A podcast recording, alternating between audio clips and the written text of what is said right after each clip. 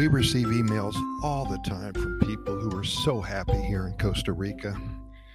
Uh, we ask people to send their stories in because the way that I look at it, that's the best way to relay what a country's all about is by the stories that have happened to somebody else.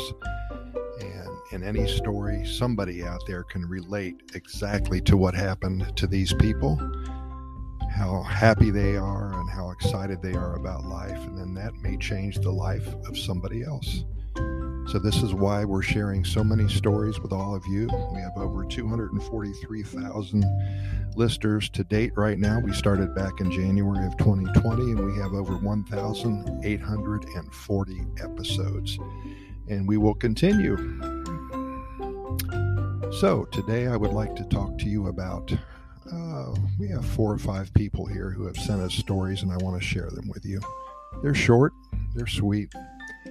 Let's talk about Maria from Tucson. Truly a blessing, she says. I found Costa Rica in 2015 and I am ready to make the permanent move. Finally, I love Tucson, but now there's too many people. I'm ready for the Pura Vida lifestyle and it's right around the corner for me. Juan and Milena from Barcelona, Spain. We're originally from the San Jose area and we moved to Barcelona in 2013.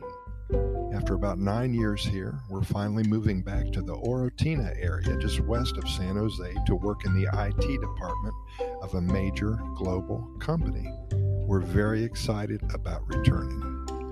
Anita and Luke from Seattle. A group of us from work took a trip together to Arenal about eight years ago. I fell in love with this country. We work remotely for the same company now and live in the La Fortuna area. The Arenal volcano is front and center in our lives each and every day. Pura Vida. Then there's Keith and Dana. They're from Iowa. Wow, what a difference, huh? Costa Rica and Iowa.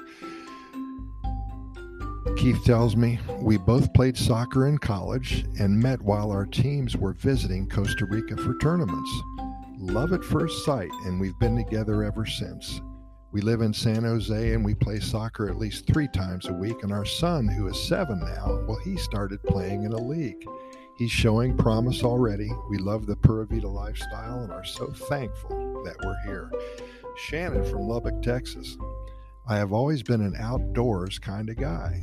My dad and I used to take hikes in the flatlands around our town in western Texas, and also we used to camp in New Mexico, high in the mountains. I live close to San Isidro, and my girlfriend and I go to the highest peak in Costa Rica about four times a year, Cerro Chirripó. It's a strenuous trek. We spend a week hiking and camping along the way. He shares, I still go back to the USA, but now I call my home Costa Rica. So glad I found this place. And Kyle and Coco from Winston, Salem. We both served our country, me in the U.S. Coast Guard, and my wife in education. We paid our dues, and after many amazing vacations to Costa Rica, we decided to call Costa Rica home. Now we have downsized considerably our home here in Paradise is small with a huge wraparound porch. We spend all of our time outside.